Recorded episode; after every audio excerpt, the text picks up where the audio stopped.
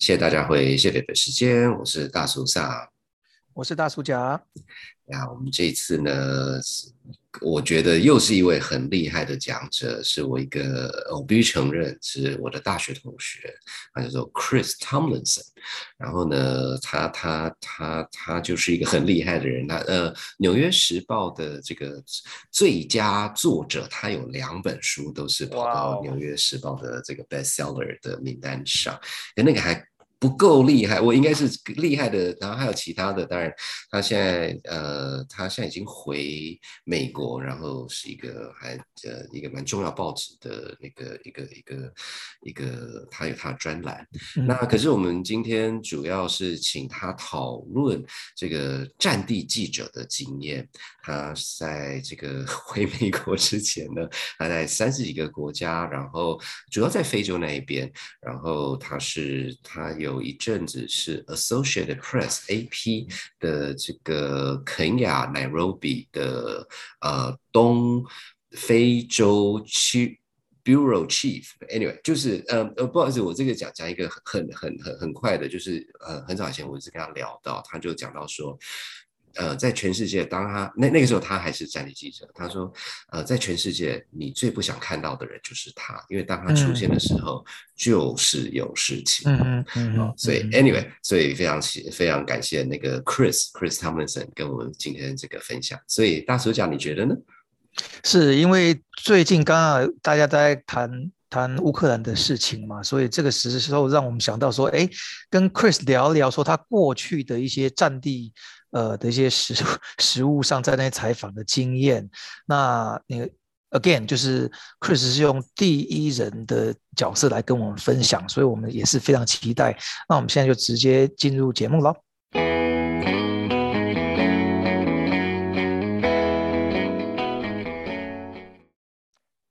Hello, welcome back. Uh, today we're very very happy to have Chris with Chris Tomlinson. Uh, with us again. And he literally will be sharing with us some of his war stories and his stories on war and how he covers war as a journalist.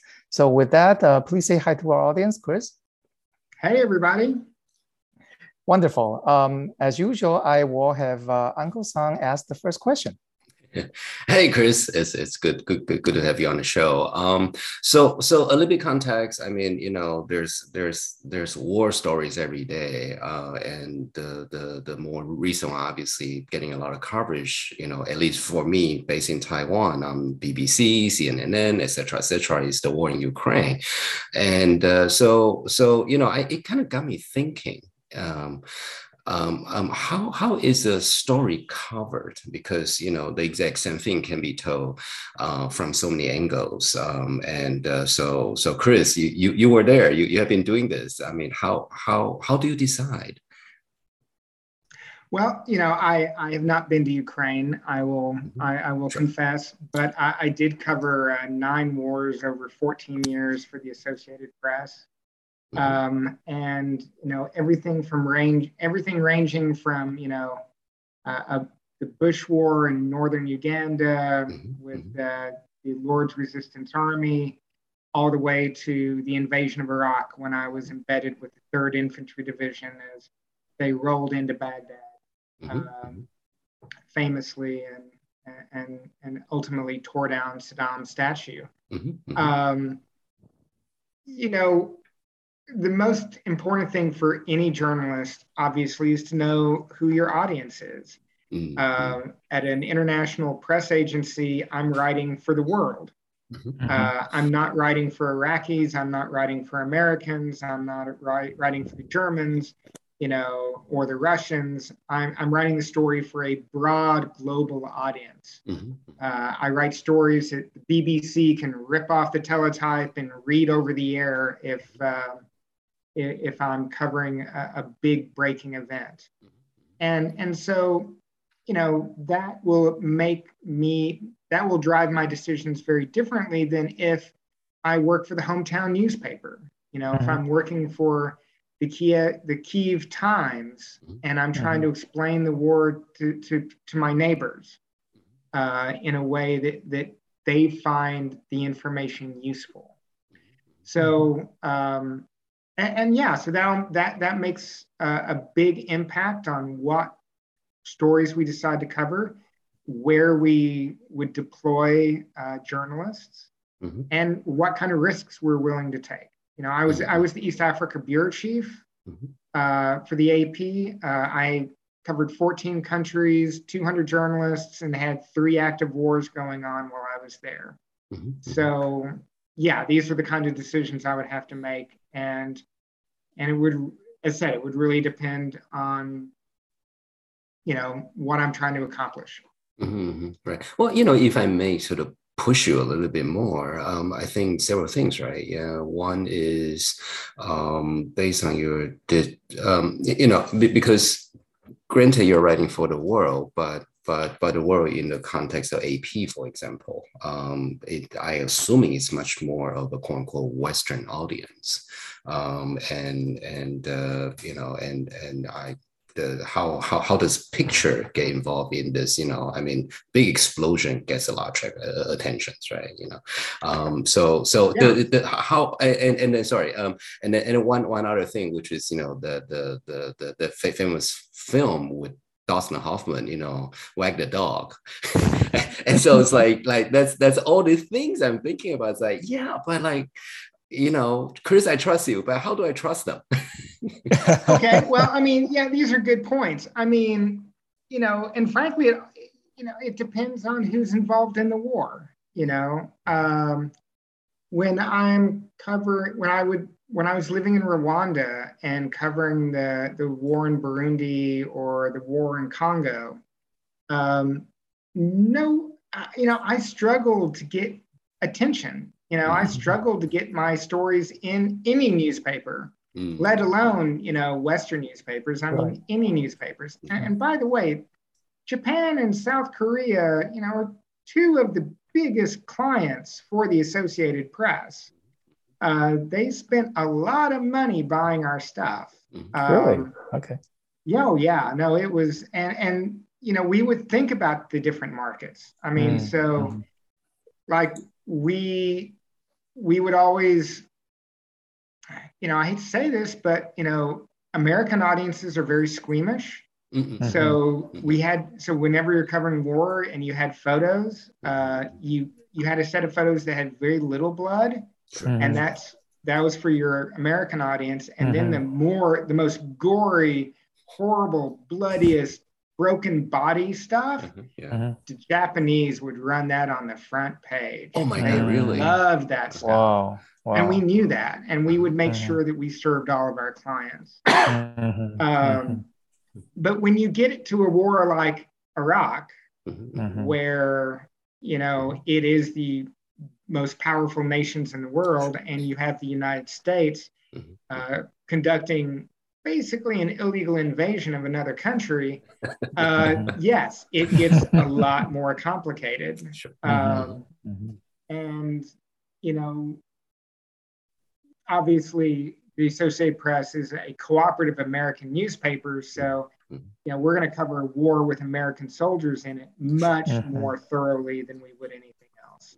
Mm-hmm. Um, and frankly, people are paying attention. I mean, I was embedded in uh, with um, with a unit with the Third Infantry Division in Kuwait when the Iraqis fired a missile into the desert at us before we even crossed the border. Mm. And of course, I'm embedded with the troops. I've been embedded for two days. We're still two days away from crossing into Iraq.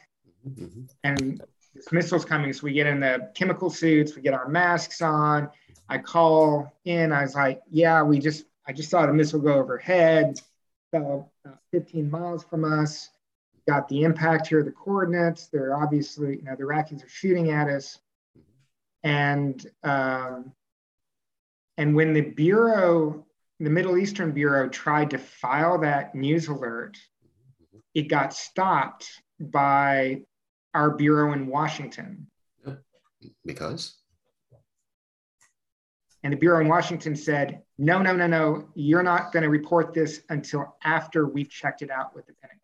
Oh, so they needed a confirmation? They uh, wanted uh, some kind of censorship, something. well, they they it was a self censorship. Mm, mm, They were mm. like, okay, Tomlinson says he saw a missile, but you know, we need confirmation from the Pentagon that there was a missile. Mm. And we're only Mm. talking Oh. about like a five minute, maybe 10 minute delay, Mhm. Mhm. but it was still, it, it was that moment that I realized I'm not covering a Bush war anymore. Mhm. You know, there's all Mhm. kinds of politics going on here Right. that go beyond just what I see on the front lines. Right. Um, you'll be interested Sure, to know sure. that And I, the, there, there was a big fight. Mhm. This triggered a massive argument within the AP, and Oh, wow. it never Mhm, happened again. mhm, But yeah, mhm. What, what, what, what is the big fight about? well, you know, you have the international editor who says, we're not going to run every reporter's eyewitness account by the Pentagon. Thank you very much. Mhm, I see. mhm, And then mhm. you have the DC Bureau, the Washington Bureau, who's very close to the administration, Of course. Mhm. saying we can't just report willy nilly every crazy thing that some reporter sees because it may not be what he thinks it is. Okay, fair. Uh, but but uh, it, it used to be like that, no? Yeah. And, and so there was, so both the, the, the Washington editor and the, the international editor went to the executive editor and they yelled at each other for a couple of hours. And, and uh, we decided that, you know, we were, we, we were going to trust our reporters. Mm. good. Good, Uh, good, good to hear that. but it was but everyone was nervous because you know the united states had not fought a major war right. since the last iraq war and sure. There was maybe five people at the ap who remembered it. So Mhm, you know it was yeah. Mm, it, mm, it's mm, mm. it, it gets a lot more complicated. And and that's even before people start lying to you right? And- do do tell about the lying part. That interesting. well I mean, any journalist will tell you everybody lies Mhm, everybody lies what? I, I when I say I'm handsome, I, I I'm I'm telling nothing but the truth. But anyway, sorry. Continue, please. um, no, the generals lie, the eyewitnesses lie, uh, the politicians lie. Um, well, not a surprise there. you know, and and the um, you know, and every every commander wants you with them when they're winning, and they Mhm, all want to kick you out when they start losing. Right. Um, right.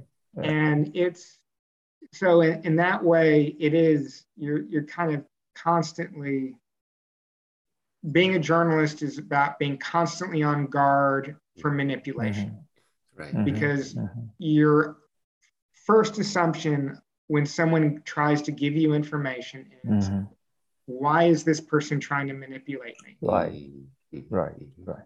Right, Now, you mentioned that you're embedded uh, with with the U.S. troops. Give us, if you can, give us some stories about how you know the the soldiers or the the power that be that you're embedded with. Uh, were they trying to manipulate you?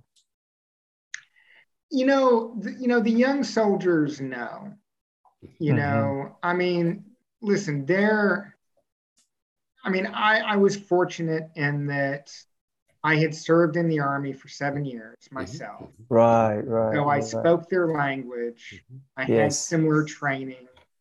So i could fit in. You know i, I didn't Mhm, stand out as mm-hmm. much as some as, as some normal civilian. You know um, it was also not my first war. It was my eighth war.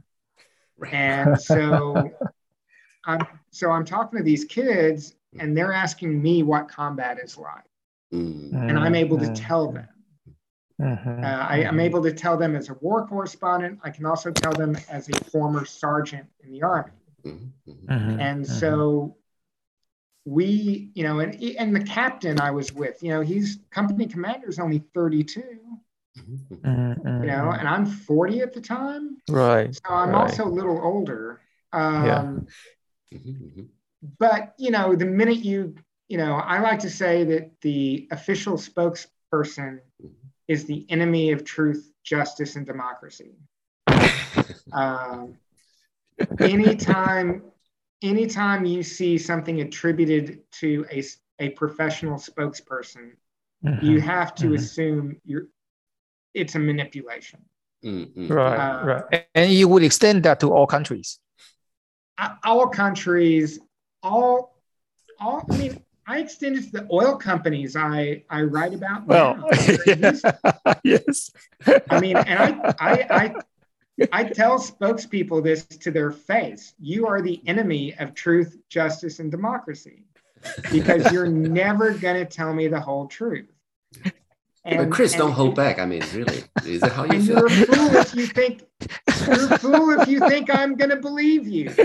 Um, right. Well, actually, so so on that point, I am I am particularly interested in in so it's this I suppose it's a mechanical aspect of this, especially in covering wars, right? You know, if you are covering so energy, for example, you know, you can spend years and years, and you know, you accumulate a lot of knowledge, but when when you're being shipped around to cover a specific war, how do you get up to speed on the context and the background? I mean, you know, I, I assume you speed read, but but how, you know, how how do you bring that into the context of, of you know what you know validating you know what, what what you're hearing but also explaining to the readers because you know for me um, until the, the the the invasion or the the major invasion from Russia to Ukraine, I honestly knew nothing about Ukraine. Well, you know, your major international organizations like BBC, mm-hmm. AP, New York Times, uh, Agence France Presse, Reuters, they have people who cover those parts of the world every day for mm-hmm. years and years and years. That's I was nice. the mm-hmm. I was in East Africa for seven years. I was in Africa total for eleven. Um, so that was my job. Is that when Congo turned into a front page story around the world, mm-hmm. I was responsible for leading the coverage and editing it. And even though I was importing journalists from around the country to help me, I was still, my job as the home correspondent was to make sure that their stories were accurate.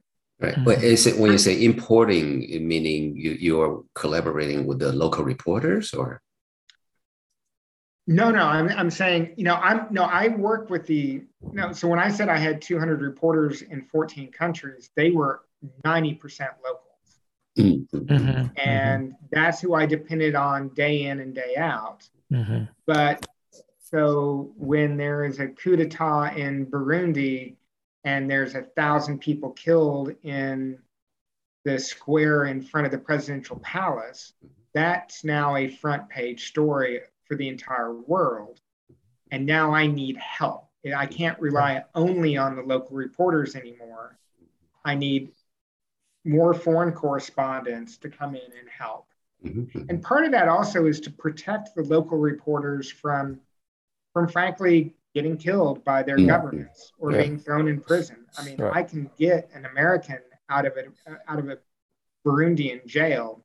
Mm-hmm. I have a much more difficult time getting a Burundian out of a Burundian jail. Sure, sure. Um, so these are uh, so these are all the considerations. Uh, but you know, like when the BBC swarms a story like Ukraine, they'll bring people in from all over the world who specialize in conflicts and disasters. That's mm-hmm. what I see. Mm-hmm. Um, and you know, the mechanics of a frontline battle is the same no matter where it is in the world. You know, you have advances, you have retreats, you have pincer movements, mm-hmm. you have wounded, you have dead. It's just a question of keeping the tally. And mm-hmm. as I like to say, you know, your job's to watch people die. That's what you wow. do. Uh, you know, mm-hmm. and you file that story back to the regional headquarters where someone who's been there for many, many years mm-hmm. takes that information and puts it within the context mm-hmm. of the politics, the ethnography, mm-hmm. the, the, the history of the, of the battle. Mm. Why is it important that Mariupol has fallen? Mm-hmm, you know, mm-hmm. I could be in Mariupol and give you the most accurate description of the battle for Mariupol you've ever seen. Right. I, I can hear the difference between an 80 millimeter mortar and a 120 millimeter mortar just mm-hmm. by hearing it fire. Mm-hmm. You know, I can tell you exactly what weapons are being used, but I can't tell you why Mariupol is important. Mm-hmm. mm-hmm. I need a I need a helper for that, and that helper is usually behind the lines, mm-hmm. taking in the copy and, and editing it and, and adding in what I can't put in myself. I see, I see. So, so, so, so, just so make sure I understand this. So, in in the context, it's it's a much more organizational type of activity, meaning you you you you file pieces, and then people in the not background, um, uh, you know, in headquarters or wherever, begin to assemble the story. So, so how do you get attributions on like whose story is this? well, you know, the the person closest to the dead people uh, oh. usually gets the byline. Really? uh, you know, the person taking the greatest risk, mm, right? Mm, mm, you know, that's, that's the yeah that's that's what that's what everyone wants i mean every mm. news organization wants to have the dateline, which is that section that says the place like Kiev, comma Ukraine, AP in parentheses.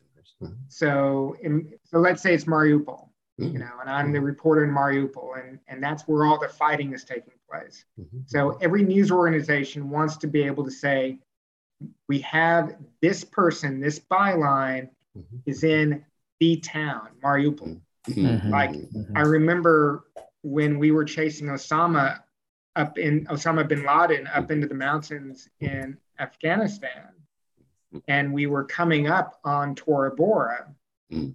we were actually between the village of Tora Bora and the caves where Al Qaeda was hanging out.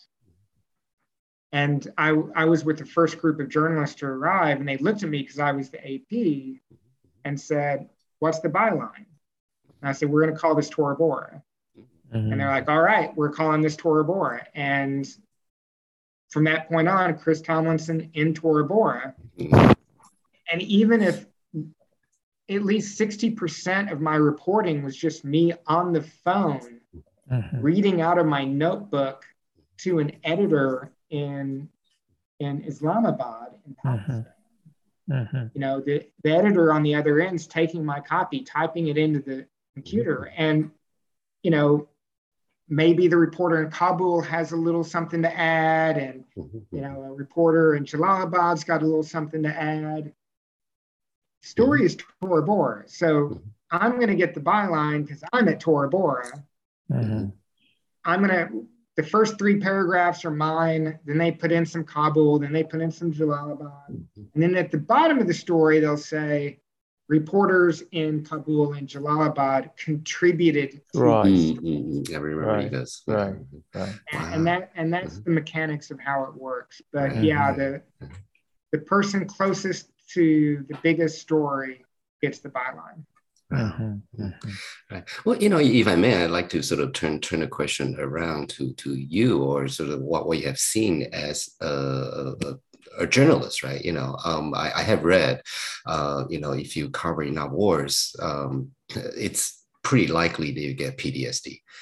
Um, so, so how, how, how do you deal with that type? Because you know you see killing and human cruelties on a regular basis if you are covering those type of events. Yeah, you you get PTSD, and I got PTSD, mm-hmm. and I went and got treated for it, and I've learned coping mechanisms and I use those coping mechanisms every day for the rest of my life. Um, mm. You know, I'm, I'm lucky in that I have relatively mild PTSD. Mm-hmm. And I think that is because I got treatment early. Mm-hmm. I also knew what it was before I became a war correspondent. And so I never had any sense of, I, I, knew about it from being a soldier. So I didn't mm-hmm. have any there was no stigma mm-hmm. to the symptoms when I started experiencing them. Uh, I just knew I needed to get treated, and and ultimately, it, it's why I don't do this anymore. Mm-hmm. Uh, mm-hmm.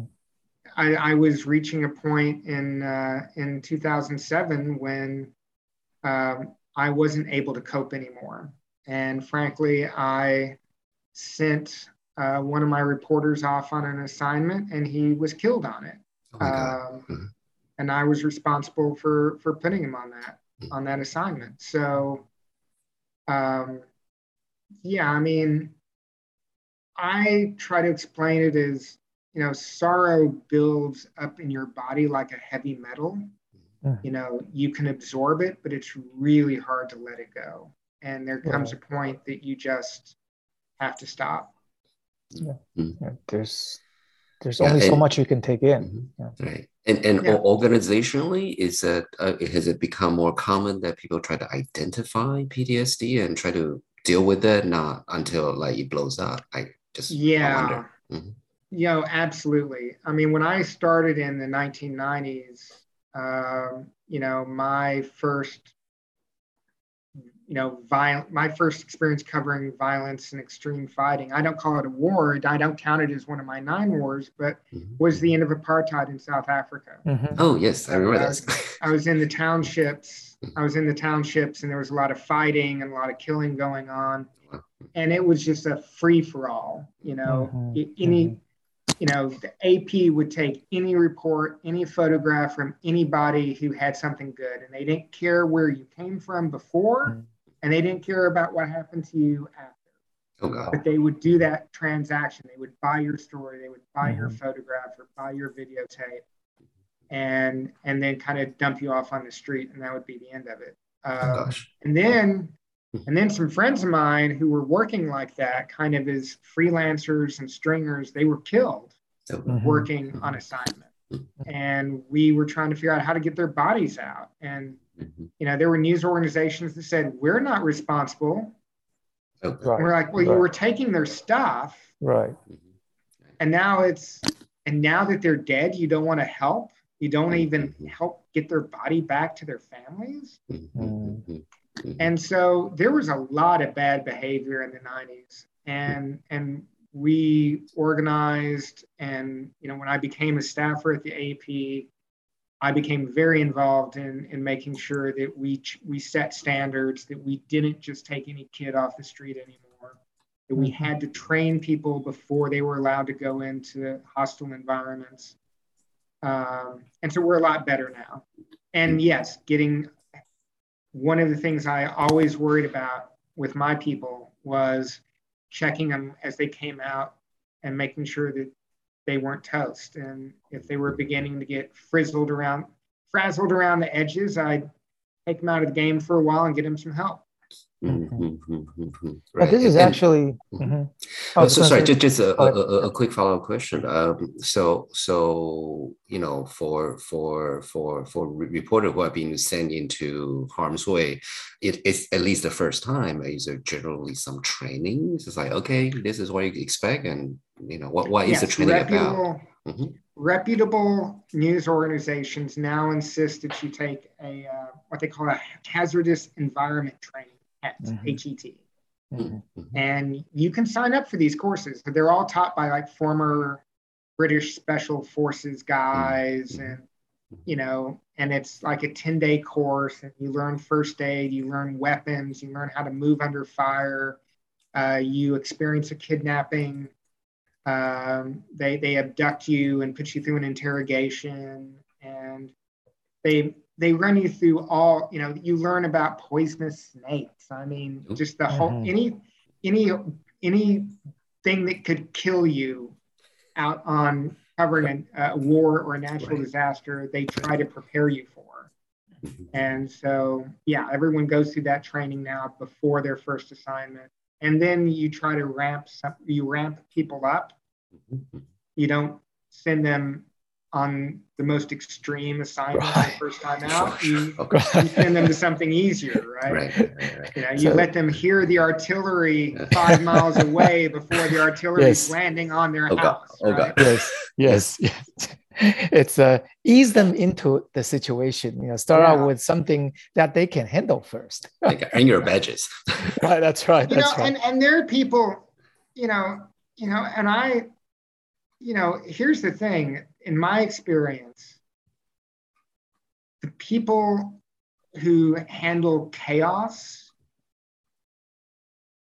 who don't mind chaos in their lives, are the best at this. Mm-hmm. It's the people who need order yes. and need everything to kind of be organized and predictable. Mm-hmm. They break. You know, yeah. usually the first whistle of a bullet over their head, and they're like, yeah. "Oh shit, yeah, this could kill me." Right. And they're like packing their bags and heading out. And I'm right. like, more power to you. You right. are a healthy human being. You're behaving rationally. Get out of here. Live your life.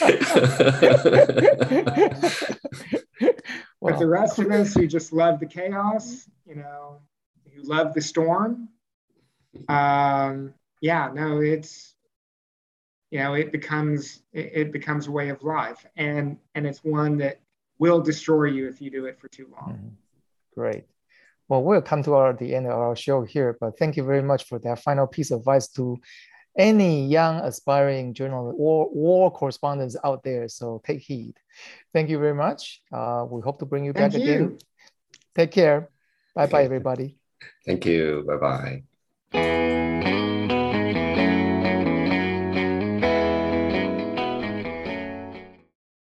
哇，真的很感谢 Chris 跟我们分享，就是很呃幕后的一些一些细节。当然，某种程度我必须承认，不是非常的惊讶，因为全世界的新闻跑了这么久了，然后这么大的规模，它很明显就是一个很明确的组织。可是，可是还是觉得。太有趣了，就是光是第一个点，就是说这个新闻的选择，它本身其实是有，呃，有有很明确的这个商务的考量，因为你花这么多资源去做这么多的报道，可是如果你的读者没有兴趣的话，那 那那那个那个组织撑不下去的。哎，说到这个，那谢普伯之间怎么撑下去的？我们都讨论一些只有我们觉得有兴趣的东西。我们用爱发电，很明显的大大大叔有 day job，没有他常常是这时候我要那个引用大叔常常常常讲句话说。不管怎么样，我们自己制作的，我们自己喜欢啊，我们要制作我们自己喜欢的东西啊。所以等到哪一天我们蓬勃发展到 A P 的 level 的时候，我们再来考虑，可以同时考虑商业的需要，好吗？这个时候呢，就要讲说。我们是很欢迎商业 sponsor 的，哦，对对，我们 O 我绝对 OK 的，绝对 OK。我们配合度超高的，呃，是是是是。不过我想就是说，呃，还是那句话，真的很感谢 Chris 跟我们分享他的，呃，因为因为。说实话，就是这个，我当然是一个很浪漫的的想法，就是哦，战地记者就是像，呃，大家对西方史比较熟悉，可能是海明威哦，那个时候他不是就是什么西班牙内战的时候怎么样，然后后来写书啊，得诺贝尔奖，就是就我我想到在一起是这样说，可是。听起来没有嘛？就是跟跟着跟着阿斌哥进去，然后就是那个记录下来，然后就把一些资料传传到那个编辑室，然后编辑室再去写等等等等等等。但是他整个 operation，然后当然还有他的各种各种的各方面的专家，这个这个这这个这是一个组织战，而不是不不是不是就是出张嘴而已。就还是那句话，海明威只有一个战地记者，还是蛮多的。然后我觉得他的这个让我感觉就是说，哎，Chris 这样分享以后，其实也不意外，但就觉得说，哦，原来他真的是一个组织战，而且他在呃这个新闻要能够上去的时候，他第一时间除了新闻本身，还要有一堆人、一些专家能够在很快的时间内能够组织一个想法，然后给他一些所谓的 texture 跟 context，有让。呃，乐听人能够很快的时间进入到那个状况，说这件事情它的重要性是什么，然后它牵连的整个区域的呃可能的议题又是什么？我觉得这个这个其实我们因为我们平常也在看 CNN 啊 BBC 也好，就是说我们当然就是被他引导进去这个状况，所以。他们制作现在就是有个对他们流程比较有一个清楚的了解，当然也不意外了。这个大家都是非常非常专业人士，所以他这么一讲，我就哦点醒了我们一些想法。但是话又说回来，就是说既然是 business，那他的这个呃所谓的 filter 的过程，就是他们有他们自己的呃所谓的 angle，就是他们角度。比如说大家都很感可以可以很有感觉说，呃就是说。呃，某某台就是很美国的角度看这事情，然后另外一个某些其他的台可能就很英国的角度看某些事情，哦，那就是一个相对的概念。这个呃，我们作为乐听，也许我们下次在听这些新闻或是观看节目的时候，心里有一个呃有一把尺，就会比较容易去在不是。就不会茫然的被误，不是说被误导，而是不会茫然被引导这样子。嗯嗯嗯，是啊是啊，而且就是说，还是回到呃新闻，大家呃不要说大家我了哈，就是就是就是比较教条性，就是说啊不会啊，就言论自由啊，反正就是怎么样怎么样怎么样。可是 Chris 来讲很清很清楚嘛，不是啊？你还是有一些法律上的考量，甚至有些政治上的考量，就像提到的呃，他的有有些 case 其实是。是呃，因为因为它是比较美美国系统的啦，然后所以当它 cover 到这个伊拉克第二次伊伊拉克伊拉克战争的时候，呃，那个新闻组织本身对于这个呃美国五角大厦会没有什么意见啊？就是这件事情也是吵得一塌糊涂，就是有时候觉得呃，我倒倒倒不是说呃。言论自由不重要，而是说这个言论自由它有非常多的面向，不是它不是一个绝对的，就是在在现实生活里面了啊，你可以说哦，就觉得 anyway，所以我觉得我觉得这个其实就是还是回到大叔家的刚才提醒的，就是说当一个作为一个新闻的消费者啊，怎么知道我我觉得这件事情其实当我知道或者当我在被提醒的时候，我是很蛮感谢 Chris 的，因为这样的话我才能够做一个真正。好的消费者，我觉得这个这一点倒是应该是希望大家的的所有听众能够互勉之这样子。的确，的确，是是。那我想还有另外一个点，那这个是呃，Chris 有分享，那就是所谓的 PTSD，PT 什么？呃，中文叫什么？震震震后战地震后群之类的，对对，就是创伤创伤症症候群。对，就是当你碰到一般是战场，可是这个带有其他的啦，哦，就是呃，有一些很很很 traumatic，就很很很激烈，而且是很负面的东西的时候，呃，就会有一些心理上。的呃受伤。然后这些东西，呃，举举举个例子，这这个不是 Chris 的例子，或者我之前读到一个例，也是另外一位战地记者，他说他那个时候已经退役下来，就是他是回到他家里那边，然后走路，他就跟他家人呃在在街上走路，然后刚好有一台车子的引擎发出了就是呃那个 backfire，就是嘣的一声这样子，偶尔都会听到，然后他很直接的就趴在地上，因为是是是，因为就是就是就是。是一个一个就是 PTSD，那他那个回忆回完全冲回来就对了。对对对对对，然后那当然也很感谢 Chris，他他他也就讲了，他他也是有 PTSD，然后呃，我觉得另外一个点也是蛮有趣，Chris 他自己在呃当记者之前，他在美国当过兵这样子，所以所以他反而对这件事情，呃，我觉得有一个很重要就是说，他所谓的他是没有 stigma，就是他不觉得这件事情是一个。羞耻的事情，就是这是需要去面对，而不是把它藏起来。呃，那我想，当然啦，就是说，呃，我应该是这辈子不可能去当战地记者了，哈。那这我觉得这也是好事。呃，不过话话又说回来，就是说，呃呃，愿意去当战地记者的人，呃，一方面当然是很佩服，一方面他们做一些很重要的事情，不过他们为了去做这件事情，付出的代价也是非常的高的。是是，所以我我觉得 Chris 特别有有提出一个点嘛，就是说对自己生活需要有强力的、强烈的这种呃架构感，就是每天一定九点就是要喝 Starbucks 咖啡，十点一定是要能够上网，这些人可能就 可能就在。Generally，可能就是比较不适在餐厅去，因为那个那个地方是没有没有既定行程，你知道吗？随随随时会改变，所以这个那当然他他这就是说一般来讲，但是他自己的观察了。这个我讲就是说，如果有年轻朋友们想要往这方面发展的话，自己要对自己的人格能够有很清楚的了解跟掌握，免得免得这个不要说误入歧途，就是投投投错行。不过他们也说了，像现在慢慢的就是说这个行业跟这个职业本身，他们也尽量做到，呃，让新进的员工或是同事能够先从比较。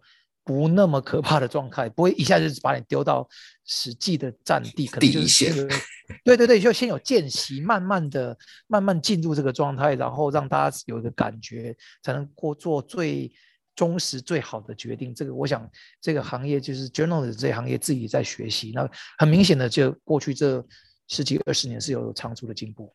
嗯，对，所以还是那句话，非常感谢 Chris 跟我们分享这种第一手的经验，然后也也提醒大家，如果大家对 Chris 或是对这个战地记者有什么呃问题还怎么样，那也欢迎大家上我们的脸书粉专跟我们做一些互动。那呃，还是那句话，我跟 Chris 很熟，所以所以如果有什么问题，我们可以请他来呃回来或者呃回答这样子。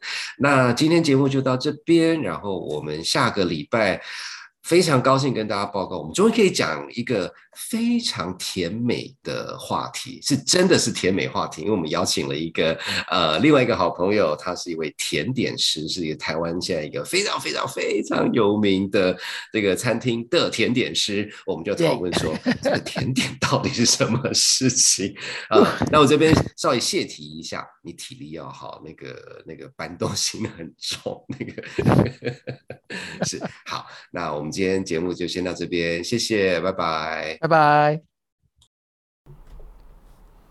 谢谢大家收听本集的谢伯伯时间。在本集节目结束前，要来好好感谢我们最棒的幕后团队。